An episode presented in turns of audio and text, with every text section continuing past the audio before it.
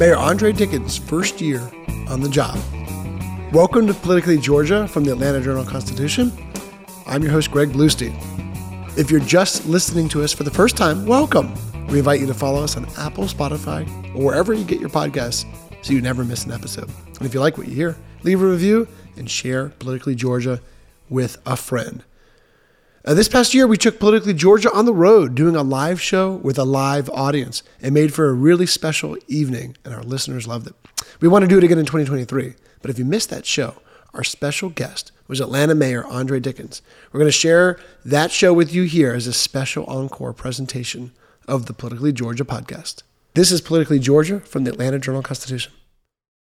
In Atlanta, one voice has stood out for over four decades. An AJC original, The Monica Pearson Show. Let's talk about how you got to ESPN. Revealing interviews. You are known as America's doctor, but I want to know who you were before that. When you have a different name, you have different color skin, it can be tough. With Atlanta's most famous faces as you've never seen them before. I'm telling my story. This is the American dream.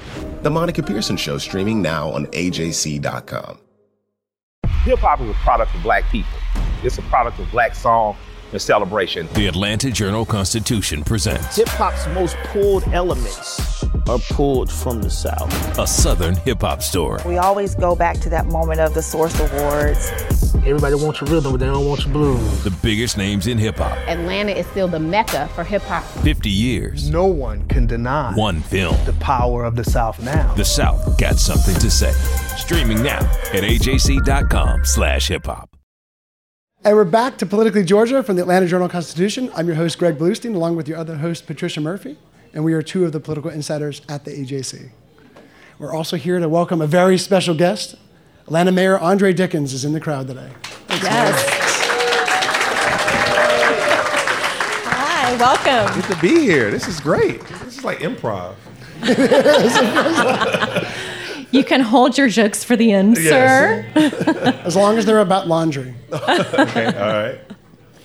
Um, well, Mayor Dickens, thank you so much for joining us on our inaugural um, live edition of the Politically Georgia podcast. We want to start off with a question about politics because we know it's something you know a little bit about. And we're going to ask you about a political um, event that I know Atlantans are trying to bring here, including you. Give us an update on what's happening with bringing the DNC here to Atlanta. Oh my goodness, this is a, a a big goal of mine is to bring the DNC to Atlanta in 2024. Um, Atlanta played a huge role. Georgia played a huge role in the 2020 election. And we want to make sure that the Democratic National Convention chooses us over the other three cities. So they've made it down to the last uh, four, which is uh, Atlanta, Houston, Chicago, and New York and you know how we feel about the rest of them. So we want it here. Uh, we love them, but we want to be the ones who win this uh, convention. They, they've come, they've done their site selections. We put on a good show for them. We showed them how we would host a convention, how we would make sure that we are activating all of the spaces around the convention center, around State Farm Arena, all the hotel rooms, plus uh, Centennial Olympic Park will be open for uh, the, the public to be able to go, not just delegates. And we have a pretty affordable uh, hotel rate, and, and we have the world's busiest airport that people can get in and out of. They're telling me that we're in the top two, and they're saying it's between us and Chicago. So any shade you can throw on Chicago over the next two months and not make them, you know, know that it's us that's throwing the shade, uh, you'll help me out a whole lot and help us get this convention. And it's an important thing for the Democratic National Convention to. And what I'm saying to them is, when you invest in Georgia good things happen for Democrats. When you invest in Georgia, you end up with, you know, uh, Biden being president who won by, you know, 11,000 votes. And a lot of those 11,000 votes happened at State Farm Arena, which was the largest voting precinct in the nation. And Donald Trump is still looking for those votes right now. So tell us about the behind the scenes of trying to convince White House officials, Democratic officials, because I know you were up with President Biden just a few weeks ago to celebrate the World Series. You were there to celebrate, but you're also, you know, talking to folks. You're, you're also selling Atlanta while you're there. Yeah, I mean, I, I tell you that that's a part of the job I had not even thought about. I'm such a technocrat as an engineer. I'm like, I go in the job, I do the work, and we try to solve the problems of the city. And then people say, well, when you're in DC, you got to check all these boxes. You got to meet this person, this person, this group, this group. You got to make sure you continue to be the ambassador for the city. Well, you know, the Braves won, so I'm up there for the Braves thing, uh, the big commendation that the White House gives you for winning the World Series, which is gonna happen again. Um, and yep, today, mm, you know, we just practice. So.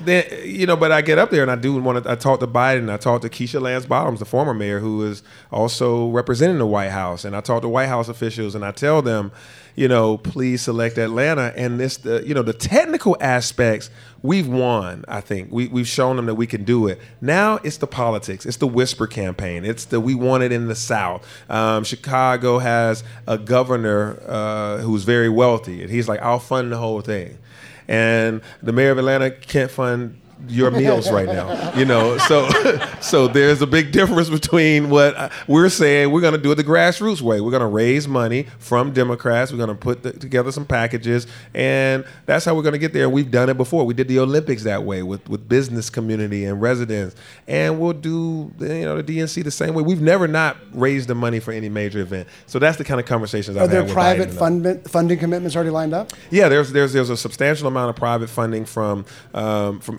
individual donors that are you know high net worth individuals around Georgia, around the South, around Atlanta, and then there's some corporate dollars that are really interested in making sure we have that convention. And whose arms are you having to twist? Who makes the final call? So the final call will be from President Biden. Um, that that's where it all ends. And so you're, you know, we look at his circle of influence from um, Vice President Harris to you know the various uh, campaign managers that he has and the advisors he has, um, his friends and allies, of course. And, and again, I can't under, understate um, our great, uh, you know, former Mayor Keisha Lance Bottoms. She sits like within yards of the president's office. Um, so I when I went to the White House, I was like, Keisha, let me see your office. You know. And then she's like, "You want to come see it?" Man, yeah. I went, I went, walking through her office. She was happy to show it to me, and um, and I was like, Biden over there?" You know. but, so uh, you know, you just try to make sure you stay present, and, and and and he mentioned my name when the Braves there, and so just knowing that Atlanta has good things, and it didn't hurt. And so when things happen, like. Money Magazine says that Atlanta is the best city in the United States to live when they do that, we send them cool things with DNC logos all over it. We put together creatives that says, "Don't you want the convention to be in the best place?" So we have a team that's together that's just pumping them with Atlanta, Atlanta, Atlanta. You know? One last question about the DNC. What would it mean for the city of Atlanta if it gets this convention?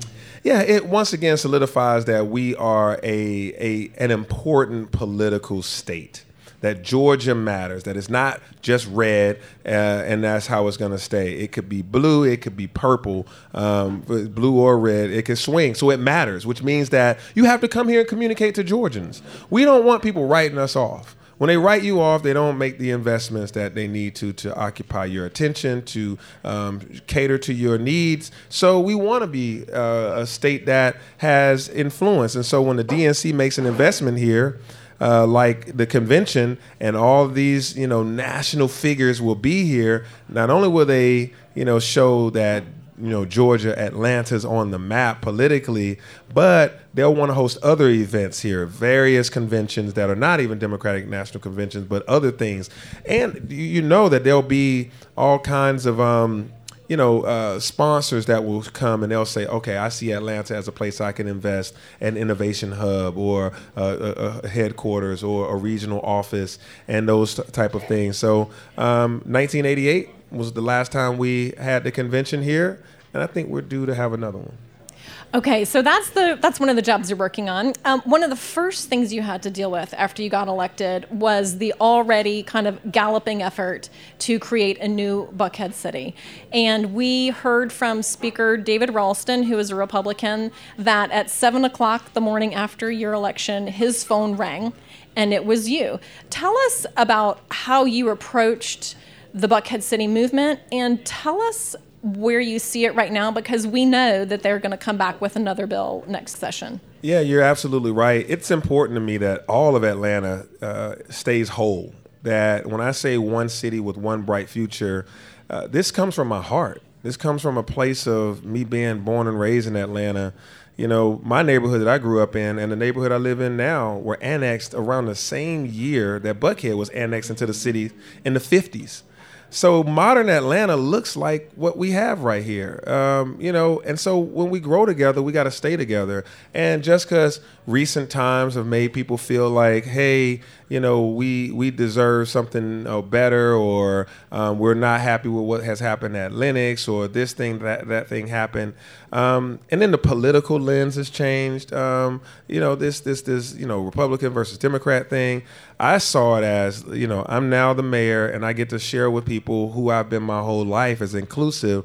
Um, I hate I, I hate it not I mean, whenever I'm excluded, I, I really, you know, feel feel uh, feel left out. I feel, you know, unseen, and so I don't want anybody ever to feel like that. So I'm being as inclusive as possible. So, you know, Speaker Ralston, I called him seven in the morning. You know, Jeff Duncan called him seven in the morning. You know, um, same same with uh, Kemp and they all were like, "Wow, thank you. It's good to hear from you. Congratulations, Mayor. You're gonna be good. You're gonna be a good mayor." And and then they said, you know, let's sign up. Let's set a meeting. So not only we we had a phone call, and we came back with the meeting, and each one of them had their thoughts and their issues, and I wrote them down, and I said, okay, I can tackle that. That actually is a ghost. That's not real. Um, you know, you guys have talked to yourselves enough to create a ghost and that's not real. So let me go ahead on and show you that that's a ghost, and let's deal with what's real. And that's part of politics. That's part of it. People are walking around with ideas that we're going to do this in Buckhead. We were we were not uh, about that.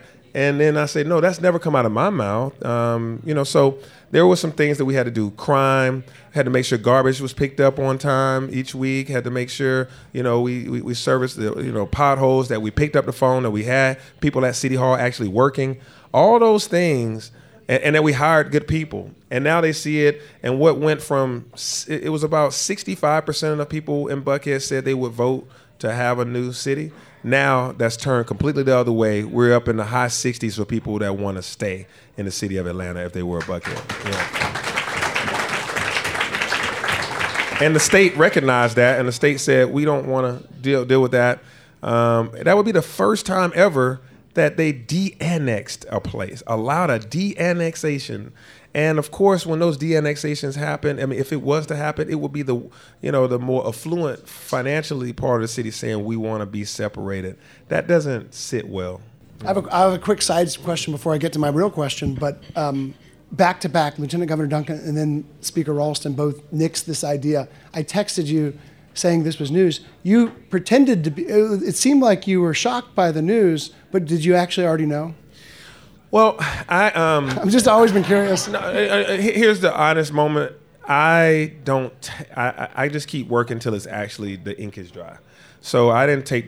You know, you get off the phone with them and they say stuff like, you know, Mayor, you know, you, you've come up here. We, you, you did those 400 steps you talked about. I walked across the street every single week, sometimes twice in a day um, to go across to the Gold Dome. You did. I did. Okay, that that is relevant because there has long been a tension between the Capitol and the mayor's office about who would walk across the street yeah. to go to the yep. other person's office. So you have been going to the Capitol. Yes, I can. Okay. I can. You know that the Capitol is a maze. It's a crazy place, but I walked over there enough that I can say I know where the governor's office is. I know where the lieutenant governor's office is. I know where the speaker's office is. I know each one of their admins. That's, and I sit out there like everybody else. I sit in the waiting room, wait for my time um, humbly ask them for an opportunity to speak. They, they, you know, of course they, you know, they allow it, but at the same time, I, I, I treat their house like it's their house. And then when they come over here, you know, they, they, you know, the lieutenant governor has sat in my office. We've taken, you know, a good time to meet. You know, I've sat with the folks that were a part of the Buckhead City Bill, and I've done that in their office and in my office, and we sat down and we said, now what I heard you say on TV was this was an issue, this was an issue, this is an issue. And now this is no longer an issue, this is no longer an issue, this is no longer an issue. So what you got left?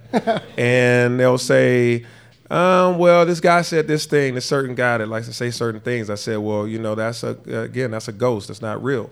Um, and they'll say, okay, let me follow back up. Let me go back over here. And they call me back and they'll say, yeah, that's not real. I say, are you with, are you okay with giving me a year to prove this? And they gave me, a, and they said, I'll give you a year. But I didn't know for sure until they actually did it. And you texted me, like you texted me too. You you keep texting me things that I that, that now I know is real. You- Breaking news. Breaking news. Um, well, Mayor, my, my main question was you talk about working with Re- Republican Lieutenant Governor Jeff Duncan, Republican Speaker David Ralston, Republican Governor Brian Kemp. We know that Nathan Deal had, a, had this fa- fabled friendship with your former, one of your predecessors, Kasim Reed. We know that Kemp did not have this great relationship with your other predecessor, Keisha Lance Bottoms.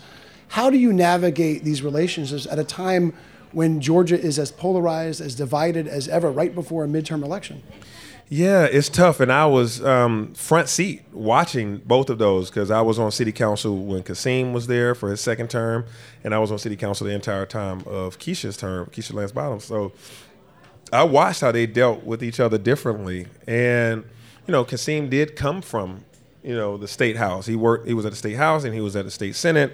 So he knew how that uh, how how they horse traded. He knew you know who needed what and all these things. Um, it. I have a great uh, intergovernmental affairs person, uh, Kenyatta Mitchell. She takes me over there. She helps me understand. And it's a confusing place. If you don't have someone that's gonna hold your hands, have the same, you know, you know, mentality, and I set and I set clear objectives and clear goals. I mean, that comes from my business background. If you don't, you know, if you don't measure it, it doesn't get met. So I'm like, this is our objective. This is what we're trying to do. So if you're lining me up a meeting, I'm going in there and I'm trying to get these things done by the end of that meeting. And she's like, got it. And she clearly, you know, drives me to that success but it's a confusing place. I didn't know that. I mean, you could the state, like the city council, you meet on one week in a committee, and then the next week you meet as a full council and you vote, and things happen. And I'll be like, okay, good, we got that thing uh, nailed out of this thing. She's like, no, no, no. Any day they can do this to your bill At the last minute. At the last minute, and I said, well, it's not. It's this. No, they can add that language can go in a bill about you know, food. Like, wait a minute, how can Buckhead City be in a bill about food? Like, well, we can write it in there some kind of way. So uh, I say all say all that to say um, that I know I was not the most knowledgeable about state. Um, you know all those various minutia of details of how they operate. So I went in there clear minded of what my objectives on behalf of the citizens of Atlanta were, and knowing that I needed a you know a, a shepherd to get me through those processes, and you know, and then our you know team would go to work, and then these guys started calling me and texting me various you know they wanted my number and wanted to talk to me, and whenever they had it, and they would I would I would just pick up the phone and talk to any you know state rep state senator. Um, of course, our federal partners were all listening. You know, Nikema Williams, um, Ossoff, and Warnock. All those folks were really making sure that we were heard uh, nationally. That if this was to happen, think about the precedent it was set across the nation. This is Politically Georgia from the Atlanta Journal Constitution. Donald Trump has been indicted in Atlanta. We have so many court dockets to follow, but we haven't really seen anything yet. The Atlanta Journal Constitution has covered every moment of this historic case. I've been writing about this investigation for two and a half years. Our team is led by reporters Bill Rankin and Tamar Hallerman. Follow our coverage on AJC.com and listen to new in depth episodes of the award winning podcast, Breakdown The Trump Indictment, only from the Atlanta Journal Constitution. Our journalists at the Atlanta Journal Constitution are working around the clock to keep you updated on all the developments surrounding the Trump indictment. Now, the AJC is putting all of our coverage in one place with our new Trump 19 newsletter. Every Wednesday, you'll have our latest coverage and analysis on this historic case in your inbox. So sign up for free today at ajc.com slash indictment newsletter. That's all one word. ajc.com slash indictment newsletter. Welcome back to the Politically Georgia podcast from the Atlanta Journal Constitution. I'm your host, Greg Bluestein, along with your other host, Patricia Murphy. We think the Morning Jolt newsletter sets the stakes and the agenda in Georgia politics, and you can get it in your inbox every morning if you're a subscriber to the AJC. You can join the community now, right now, by going to subscribe.ajc.com slash podcasts, and your first month of unlimited digital access is less than a dollar. It's just 99 cents. That's subscribe.ajc.com slash podcasts so you always know what's really going on. Is that any is that mantra anywhere here? No, we have live and we have press on. But you you always know what's really going on as our other spiel. So we like it. We do. We like it a lot. Um, let's change gears a little bit to a challenge that I know your office is currently dealing with, and that's the Atlanta Medical Center and news that it is going to close. Our information was that you had not even been given a heads up that that would happen. Um, how is that possible that they would not tell you all that? Um, and what effect do you think that's going to have? I know some steps have been taken to try and um, ameliorate the immediate effects, but what do you think that means for the city right now? Yeah, I mean, you know, what's crazy is I used to like Wellstar. I used to like Wellstar um, as an organization. I was happy when they came to the city to take over um, Georgia Baptist from Tenet Properties and I was there at their grand opening. I spoke at their grand opening, excitedly saying that a big operator with a you know a network would be great for this population that goes to this hospital, and I thought they would upgrade the hospital to be a hospital of choice. You know, the goal is that we shouldn't have the indigent care hospital that looks like the indigent, you know, the, the we should have the hospital be a hospital that all of us would want to go to and that they also have provisions for people who can't pay. That's what quality, fair, affordable health care should look like. And I thought they were going to be providing that. And so then I get a call like 10, 30, 11 saying, hey, Mayor, can we talk? I'm like, yeah, what, you know, uh, give me about 30 minutes. I get out of this thing. I call at 11:30. What's going on? We got some news. Um, around after lunch, we're to let our employees know that in 60 days we're going to shut down. So I got the news about 11:30. The employees were going to get the news after lunch or during lunch or something like that. That 60 days are going to, and then I found out that the governor got the news maybe the night before, uh, not much more than my time.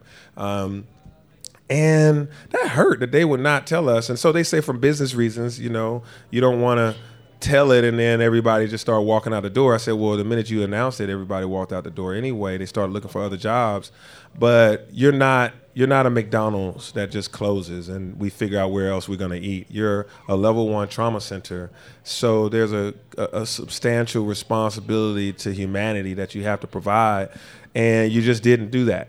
And so that made me, you know, really unhappy with them as an organization. It makes me, you know, sad for what that means. I'll give you one, you know, somebody was in an incident and they took their friends to the place and they're not receiving people for that service anymore. And, you know, October 15th, they're going to stop their um, ER. So it's not November 1st. I, October 15th, which is tomorrow or so, or, or Friday, it, they're stopping ER. And they've stopped other things. Ambulance services stopped October 1st. So, you know, Grady, thankfully, is resilient. You know, Emory, um, Piedmont, and they're picking up some of the slack. But, but you know, no doubt that this is uh, this is hard to deal with. So today I had a huge meeting.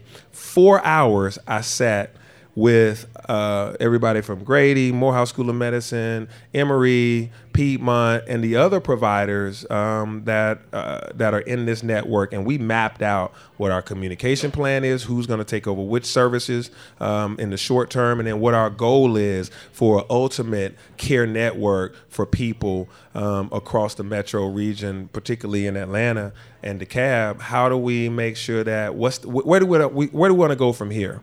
And I spent four hours with them, and then I'm going to spend on Thursday about three hours with elected officials around this region about what that, those four hours said we needed. And so financially, how do we fund where we're going? So I'm trying to take this systematically uh, with all the voices in the room, the people that know better, and then we come up with a better better mousetrap. So you talked about the local and the uh, corporate response yeah. from the healthcare, but what about what the state can do? You know, governor announced uh, a cash infusion of more than $100 million for Grady, but what else can the state? I know one of the answers, but what beyond expanding Medicaid, and you can say that as well, yeah. but should the state do to help uh, relieve the burden? So here's something that's pretty cool. When I was in, when I was in D.C. last week, I think it was last week. This life is crazy now. Last week, I was in Ossoff's office and we were talking. He was all about AMC. What are we gonna do, Mayor? What, what are you doing? Here's what I heard. Here's so what he's personally engaged in this. Oh my gosh, he's personally engaged in it. Warnock is personally engaged in it. They, you know, Warnock calls me every other week or so. Ossoff calls me every other, you know, every week or so. I mean, one is campaigning right now, so he can't do as much, but the other is really invested in it. And and so I did what you just said, which is and and the state is and the governor you know uh, gave 130 million dollars to Grady to get 184 beds. He said the governor gave ARPA money, which is American Rescue Plan money that the Democrats passed. The Biden administration made that money available to states for this reason and that was what we thought they would be using this money for two year you know a year and a half ago when we approved this money. He was like so the governor just gave you the money we gave the governor. And i was like all right yes sir mr senator sir you're right. From now on i won't say the state gave us money. I'll make sure i add the whole context to it so that you see how decisions get made if you did not have Ossoff or Warnock or both, you would not have this American Rescue Plan money, which you would not have this $130 million that could then go uh, help Grady be able to get 184 beds. This all is connected. And so, yeah, as Ossoff would say, I did that. Well, that is a perfect segue to my next question about politics because um, Ossoff and Warnock were both elected in 2021 in runoffs. We now have a uh, gigantic election year upon us right now. Um, as a Democrat who's not up for election right now, how do you see um, the field? How do you see the engagement, especially among Democrats? Because Keisha Lance Bottoms at the end of last week said she is disappointed in what she's saying. She doesn't feel that same kind of um, excitement. She doesn't feel the same kind of engagement or urgency that she saw just last year among Democrats. What are you seeing? Yeah, I actually just read that and and, and saw that uh, she was saying that. I mean, you know, she has her own personal lens. I mean, she's going back and forth between D.C. and and Atlanta to serve the federal government and work for President Biden. So maybe she's not seeing a lot of the activity on the ground, um, and maybe it's not bubbling up. But I but I feel like you know we're you know people are, are pumped up. They're excited. You know, the the TV ads here are like crazy all day, every day. Uh, radio ads are crazy all day. Now, you know, pretty soon soon our mailbox is going to be uh, filled with everything and the text messages and all that. Uh, we're going to have to get out and get the ground game going, though. I mean, seriously, the door knocking, the uh, making sure people, all well intentioned people, actually don't get, you know, um, miss the appointments and you know go out of town on election day you know you got to get these people out to early voting so then on election day we're just grabbing everybody that you know hasn't voted yet so i think um, you know, uh, Democrats are fired up. I think they know what's on the line. I think we know uh, that we um, have a chance to win this. Um, you know, it is crucial, um, as you heard what I just said about the American Rescue Plan money. It is crucial that Warnock um, is reelected. And from my lens, uh, as the mayor of the city of Atlanta, think about all of the American Rescue Plan money, all the infrastructure dollars that we've received right now is because we have two young, energetic senators, along with a, a Congress uh, and a Congress team that cares about Metro Atlanta. Those things are important to stabilize and make sure they get reelected. And then, of course, at the top of the ticket, the governor. This all matters, having a great relationship. Um, so getting out and voting and making sure people know that it's uh, voting time uh, because it's not presidential and we don't have a big bad guy to vote against. Um, that you know has made some people think it's not as um, but I believe that um, you know people are gonna do what ne- uh, they're, they're, uh, that's what's needed to be done. Let me ask you about polls because a number of the polls about your race not quite accurate. I think you were 17th in one of the polls. Yeah, that was four percent, which yeah, is something crazy. Yeah, it turns out. Um, but you know, we have a number of polls. The AJC actually had a plug. We have a, a, poll coming out tomorrow on the top races, Senate, governor, all the statewide races, and a number of issues coming out in your paper tomorrow morning and online. Um, but a number of polls have showed Democrats in real trouble, with the exception of Senator Warnock, who's kind of neck and neck with Herschel Walker, uh, who's a whole another story. Um, How? well, I'll ask you about that too. I'm scared for the world. Sorry. No, Uh, it's a podcast, so I'm having fun. yeah, you're, you're actually. Let's go there. I mean, Herschel Walker. Do you expect to campaign with Senator Warnock? And and answer that question you just asked. Why do you think Herschel is still neck and neck with some someone like Senator Warnock? It's all about national politics. That's what that is about. They they will put anybody that says they're a Republican that has a chance to with name recognition up against Warnock or anybody. It's just really about preserving national politics. To get one less vote, 49-51 changes everything. 50-50, you have Kamala Harris, who is the tiebreaker, changes everything. Um, and so that it matters. And so if you have football is king in the South, and Herschel Walker played it and did a good job playing football, and that's the end of where the good job that he's done goes. I mean, he hasn't proven himself in business, hasn't proven himself in civics, hasn't proven himself in you know in community, hasn't proven himself, of course, politically. And there, you know, the ads are true that he really did, you know, um, you know, it was a domestic violence basket case. So we can't reward that in a society that's trying to promote peace, uh, equality, you know, opportunity, and to have that be the tagline for Georgia. Um, I, I, you know, it's unconscionable that a man that has, you know, that's been a pastor for decades, has a doctorate, uh, has been the most bipartisan. He's been very bipartisan. Warnock has been very bipartisan in certain things, helpful, and you know, knowledgeable, good guy is in a is in a fight, a dog fight against somebody that we really wouldn't trust a number of other business opportunities to. And the federal government is humongous decision making. And and we're gonna hand it we're gonna be we're neck and neck. So, are you going to hit the campaign trail with Stacey Abrams, Senator Warnock, or do you have to kind of play it closer to the vest because you need to keep, uh, you know, closer ties with Republicans in the state house? Well, I pick and choose the events based on my calendar. To be honest, I mean, I I, I uh, I've been to like three or four uh, events for Stacey and Warnock, um, and you know my team. So you know, I have a, a campaign team, a squad of people that get things done. They are deployed, helping them in various ways.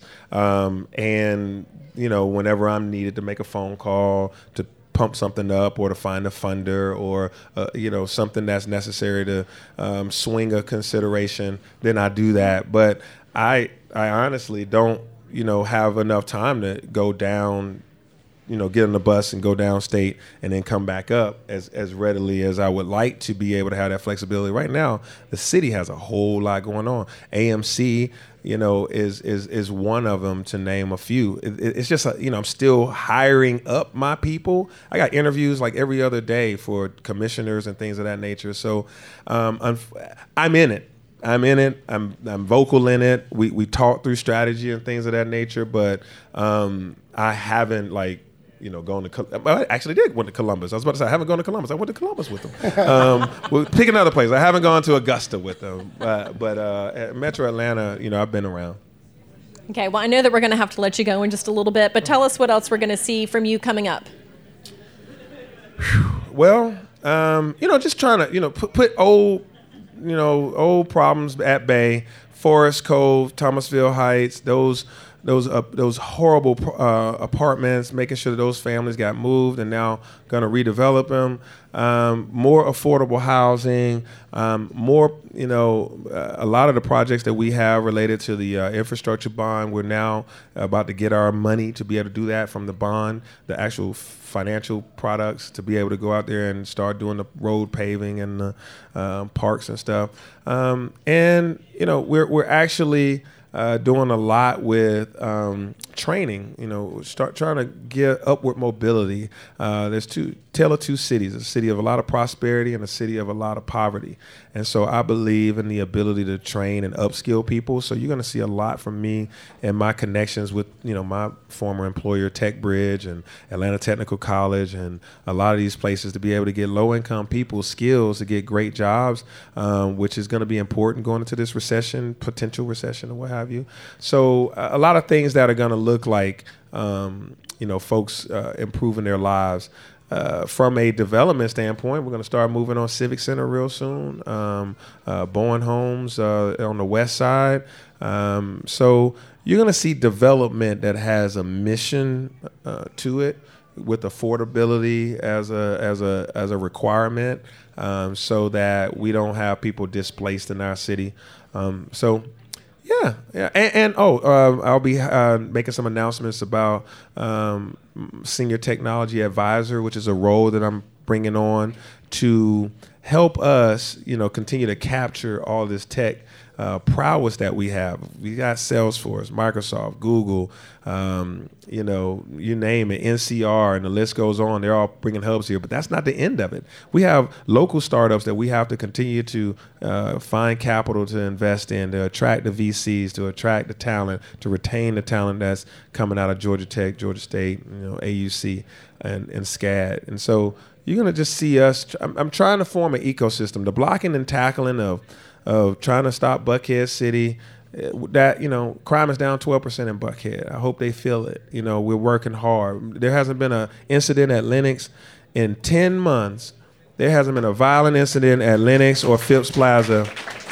And 1 million to 1.5 million people go into those malls every month. One to one and a half million people go into those malls every single month, and we have not had a violent incident at the you know that meaning a shooting, a rob, uh, you know, a mugging, a, a, a carjacking, those kind of things. It has not happened. Now we got a lot of you know police there. We got visibility, you know. So I guess I'm trying to articulate. You know, the blocking and tackling is, is is is you know, I'm doing the operational excellence part. We're trying to get you know people you know through our process better, uh, financials paid, all those kind of things. Just doing the job. Now I'm going for the gusto. I'm going for the beloved community. I'm going for what tie, the, the ties that bind us, the thing that's bringing us together, the the things that make us really, uh, w- you know, where even Atlantans will call us the best city in the in the United States to live. You know, uh, half of y'all was like, mm, yeah, but mm, yeah. I, I, you know, I, I, saw you and you're like, I, I know we're good, but man, it's kind of like a pothole here or there. It's kind of, got this hospital that just closed, you know. You know, I kind of I see you, but I want you to believe it. I want you to feel it. I want everybody to believe it and feel it. Mayor, thank you so much for joining us. Yeah. Thank you. Thank you so much for coming. That's going to do it for this episode of Politically Georgia podcast. We so appreciate all of you listening. Every Wednesday and every Friday, or whenever news breaks, and a big thanks to our fantastic audience. You guys, thank you so much for showing up. And special thanks to Manuel's Tavern for having us. We will see you next time on Politically Georgia from the Atlanta Journal Constitution.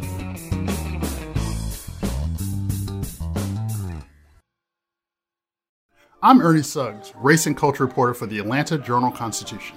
And I'm Nedra Rhone, lifestyle columnist. Atlanta has been known as the Black Mecca for so many years, but that means something different to everybody. It means everything to me. I've been living here for 24 years, and I am still amazed at how rich the city's black culture continues to grow. Every day I wake up, I learn something new. Well, you all can learn something new by subscribing to the Atlanta Journal Constitution's new newsletter called Unapologetically ATL. It's all about the people, the events, and the entertainment happening in metro Atlanta that black people might want to know about. Like historically black colleges and universities Atlanta's thriving art scene, and the city's growing neighborhoods. Wherever you live, we want to hear from you. We want to hear what issues are important to you. So subscribe today at www.ajc.com slash unapologetically ATL. Only from the Atlanta Journal Constitution.